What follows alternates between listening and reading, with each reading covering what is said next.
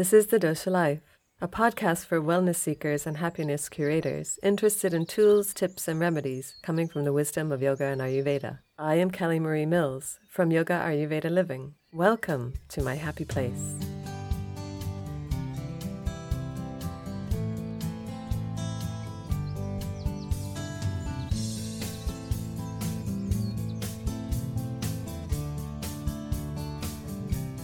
This is Series 7, Episode 5.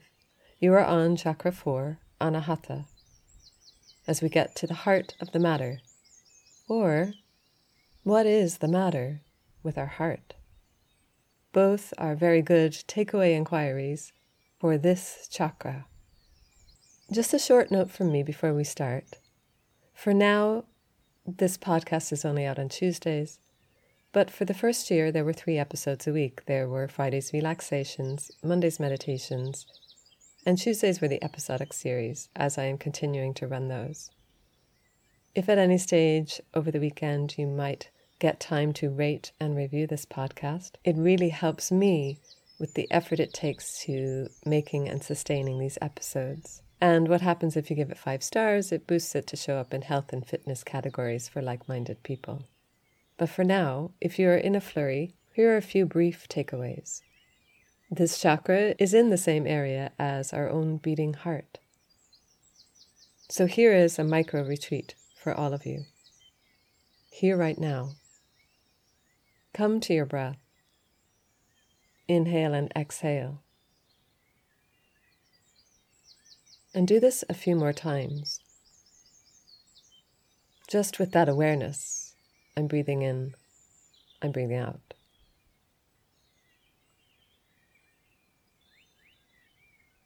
And now, if you could allow yourself to intuit your heart, to find the emotional heart, to sit with the breath, the awareness of the breath, and the beating heart, the physical heart. And from this heart, the intuition of your heart, the knowing of your heart, without pre-thinking it or judging anything that arrives,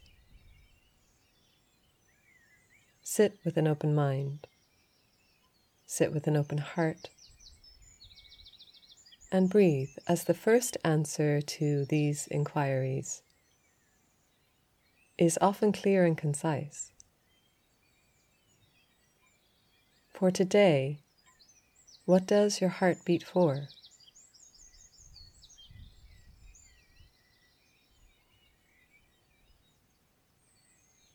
For today, what does your loving heart need? Among all the key components of this chakra, the most important is prana. And you all know by now, Ayurveda and yoga are all about the prana prana comes in and like poof. Where does it go? It goes straight to your frontal lobe. That's exactly where. And from there, it dances like no one is watching through your whole body, giving us life, giving us inspiration, giving us enthusiasm and joy.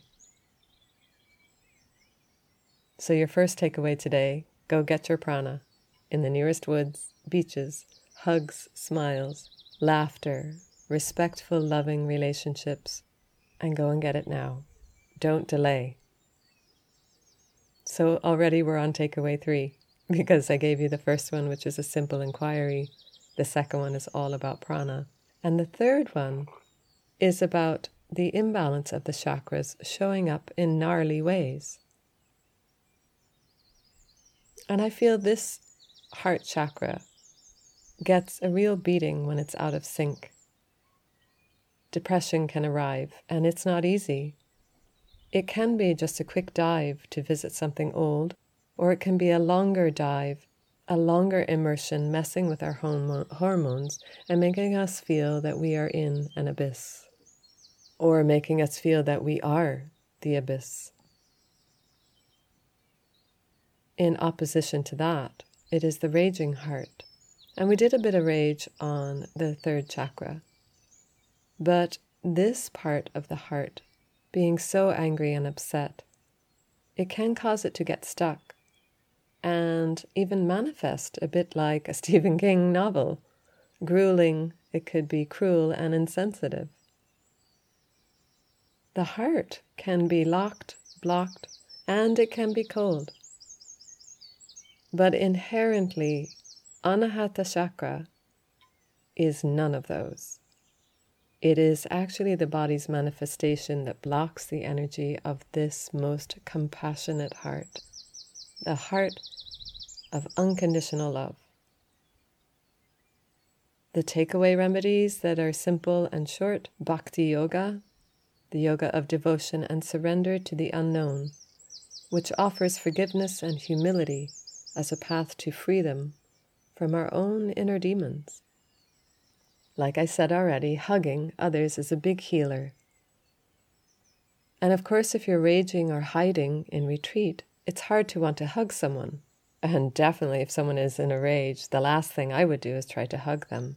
But I do remember when my children were small and they would get into a rage, and you just hug them and snuggle your chin into their neck and you cuddle them, and then all the upset would melt. And communication would open, and they would either laugh or they would start to try to explain and you could ask inquiry to them. You know asking how do they feel? Could you explain it to me a little bit more? Rage is it's actually pain seeking an exit. But when in balance frustration and anger seek a safer exit like all the doshas when they get imbalanced, like from our digestion, and you find you have burps or a stomach problem, it will be looking for the first exit, perhaps through the stomach. The second exit would be getting gas or windies and going from exit two. And if you have a burning sensation, you're going to find exit three, which is actually no exit at all. It's actually spreading into the body, just like fire does. The fire element rising higher and higher to get out somewhere. And it will try and burn through and find a fast exit. And I do wonder, perhaps fire doesn't always think things through very clearly. the best remedy for chakra 4 is community and the ability to share and receive love and balance. Separation is the bane of this chakra. Aromatherapy is a very helpful practice for all the chakras. So, the most helpful for this heart chakra is rose. I recommend to everyone Atlantic Aromatics. It's an Irish company, and they do the most amazing rose oil that you will find anywhere. It's perfectly blended and it uses almond oil, so it's vata reducing as well and it's a perfect unctuous love potion for your whole being. I also sell an aroma called Padma. It's in a 10 ml bottle. And it's a blend for the dosha balance for the ease of stress, but also eases our loving heart. If you want to inquire about that, just send me an email. Other good aromatherapies are lavender and jasmine. They might feel like simple remedies for those on the Speedy Gonzalez route today, but hey, they all work. Besides, who ever gave us the idea that medicine has to be complicated and difficult? I say to that, Ayurveda never did. Ayurveda's main side effect is that it may not work as fast as you would like it to. So if you need to go to work, if you need to go and do something important, maybe it's time to exit. But right now we're going to meet Anahata. She is the love of our life. She is also the thorn in our side, the heartbroken one who seeks a healthy way to grieve without purging life itself. She is the love of Mother Earth, unconditional, but not oppressive, or sticky or attached, and not aloof either. She is the big stabilizer to excess movement. And when there's a lot of excess movement in our body, in our heart space, it can feel cold when we rush around.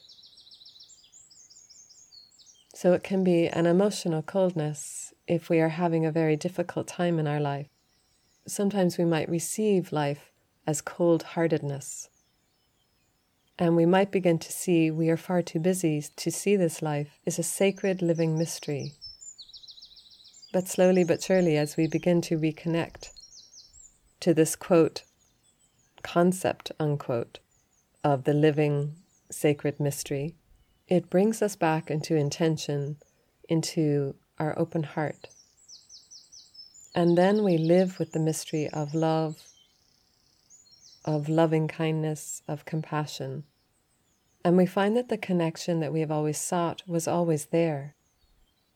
And when we find it difficult, I always think that it's a bit like that U2 song, the lyrics. I still haven't found what I'm looking for, but it was always there, right inside of me. And yet, the essence of foundering and lost sensations develop all sorts of emotional responses. If you name a few emotions right now and think of the source that they come from, a lot of them relate back to this core thought life is not how I want it to be. And all of this comes from a lack of stabilization, or rather, a consistent, dedicated stabilization of the first three chakras. Super important. Life is not how I want it to be right now, but most of this comes from the lack of stabilization or the lack of consistent, dedicated stabilization of the first three chakras. And it's all down in the ancient books, it's all down in the science of Ayurveda and yoga. And that is why my biggest business charter is Live Your Medicine, Change Your World. Chakra healing is medicine. It's just mind blowing how amazing it is, and it can make us feel that it's all too easy. Because it is so accessible, it is so healthy, it gives you options, you go at your own pace. The only requirement is that the more consistent you are, the more you will see changes, but most of all, the more you will feel changes. And it also bounces it back to you. If you feel it's not working, then review it and bring more awareness to tweaking what you know is working. Or speak to an es- expert, get an objective view. And yeah, the balanced heart does objectivity pretty good because she or he will be like, That's not my circus, that's not my monkeys. And kudos to Adele, my friend, the Reiki master. Indian head massage and physical therapy at Satu Studio Space. She works in an office next to mine, and she gave me that saying. And from then on, I've been seeing it everywhere. But you can find her on Instagram at that underscore healing underscore feeling. Anyway, the sort of nasty things that can arrive, of course, are all to do with the chest and the area around the heart. So just, you know, visualizing that part of your body right now and all the connections to it. There's lung problems, there's blood pressure problems, chest problems, things like arteriosclerosis, shallow breathing is a big one. And then, you know, it could be arm problems, hand problems. From the other side of that, mental health can take a dive, such as depression, mistrust, paranoia. They're all the really strong factors. But a lot of it can come from a sense of abandonment and or rejection. So after all the work we did from first, second, and third chakra, and we've jumped through and with the fire of our direction, of our dharma, to come to the heart of our life. And if we have not fully completed or are not fully sustaining balance and developmental work of chakra 1, 2, and 3, then it's hard to understand our right to be here, chakra 1. It's hard to connect into our creative power, which is a life giving force of expression, and that we can indeed lead and follow and still be our own source of balance and personal power, which is chakra 3. And if we can't keep these stable and ebb and flow with them, you know, it's like meeting our heart chakra becomes a wibbly wobbly wonder. And imagine if you have a difficult past, and most of us have something going on from our past. Without a doubt, the heart chakra can go on a roller coaster. And a bit like Ronan Keating's song, Na na na na na, hey baby. We know we need to ride the waves of the beating heart and try not to duck and dive too much but welcome its emotional responses with open arms of kindness, love, and a sense of groundedness. And, and why do we need to, to do that? Is because we allow then the grieving process, the emotions to arrive and the emotions to relax, so that every time high emotions come, high, strong minded thoughts come, we can meet them without falling down in fear, attachment, or a sense of loss.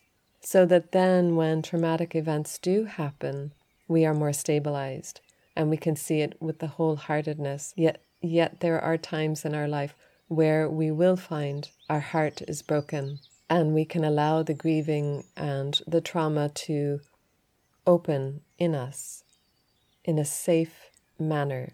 The strong, strong emotions of the heart can often make us feel like we are diving into that abyss that I was talking about earlier.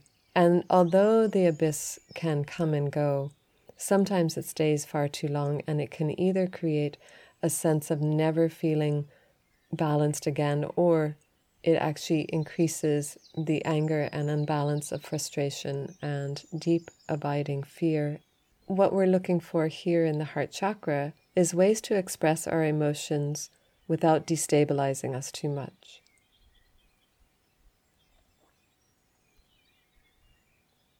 If you think about how the rib cage becomes the harbor for the heart, the lungs they massage the heart in a way, and the rib cage protects the heart. So it's all postures, all yoga postures that open the heart can rebalance a deficiency of tamas and can also balance the overactive or rajasic happenings. Like working with moodiness or feelings of being low, try a daily moon sequence, which are better for the heart because it is the compassionate and feminine sequence of a yoga practice. It enhances the rounded form of love within us all. Legs up the wall and Shavasana are a go to for all forms of imbalance when we feel a big desire to make our heart's wishes come true right now.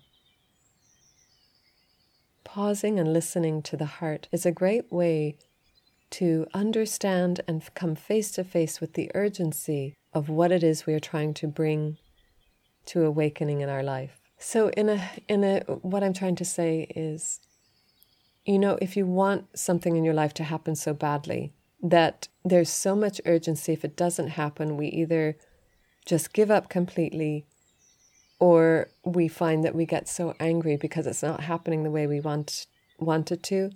So in coming to legs up the wall or shavasana, we're actually giving space to this urgency. And we try and create an inquiry of an urgency so that we can understand the relationship to it and the core emotion to it, the core beginnings of it. And when we come to the core beginnings of it, it often is coming back to separation, coming back to I am not feeling connected to the ebb and flow of my life, to the rhythm of my life. And this can, when we begin to see it, this can actually reconnect us back to the ebb and flow of life. What the chakras provide is a way to open into our vulnerabilities in a simple way. And I think I, I've always really liked that aspect of the chakras. Recognizing we are vulnerable is the first step towards letting love in completely. And paradoxically, it is already in us. We just need to open the door a bit more and accept it. That we are how we are today because of where and how we got here today. This chakra, like I said earlier, is all about prana, and prana is love. Love is the only emotion that enhances our nervous system. It is the only emotion that does not drain us, deplete us, or age us. If any of those things feel like they are happening in any relationship you have, then it's a good time to set inquiry into your life, beginning with you set an inquiry into the feelings of love and all that goes with it. Coming to foods that are great for the heart center is about is about the sweeter things in life, you know, because it's like the heart and love is sweet. So we're looking at basically finding fruit in our diet every day, green vegetables in our diet, sourcing nuts uh, in a moderate level and avocados in a, a moderate to occasional level. But in autumn and winter, what is best for a vata type really is stews. But I think for everyone, stews are best mainly because they're so easy to digest, because they're pre cooked once we cook things together. The, the melding and molding of the ingredients of the stew actually ha- makes it easier for us to digest this type of food, especially if you're putting nice spicy things in, like Ayurvedic spices for stews. I have a vata spice, which I really love. Going into best action for the heart chakra is to allow karma to flow into us and flow out of us, remaining open to all the love in our life, all the abundance, and all the gifts we share, opening them into our daily sacred life. And then to find deep within the real meaning and depth of our life is not what we have, but who we are and how we love. So it's about connecting, connecting, and more connecting. So this is ahimsa, respecting our own journey, trying not to force things, trying not to close doors on things, but learning to say no and learning to ask for help. And when you open your hands to help, I can tell you that love is there. And someday I will tell you the story of how I got to Galway, and you will be like, no way. And I'll be like, yes way. And it wasn't easy to move, but I met a friend that I never even really knew. And I know I knew her before. But somewhere along the line, we met, and we changed my life forever because of her. And Siobhan Moylan, I thank you always. Lastly, this chakra is about unconditional love. It is about ahimsa, it is the love that abides all time and distance. And here in this sense of anahata, repeat nine times and let the whole meaning sink in. Love is its own reward. Love is its own reward. Love is its own reward. Love is its own reward. Love is its own reward. Love is its own reward. Love is its own reward. Love is its own reward. Love is its own reward. Thank you for joining me today. And to all the people that I love, this was supposed to go out on International Women's Day and it didn't. But to all the women I love, you know who you are. And really thank you for loving me back. I look forward to talking to y'all in the next episode.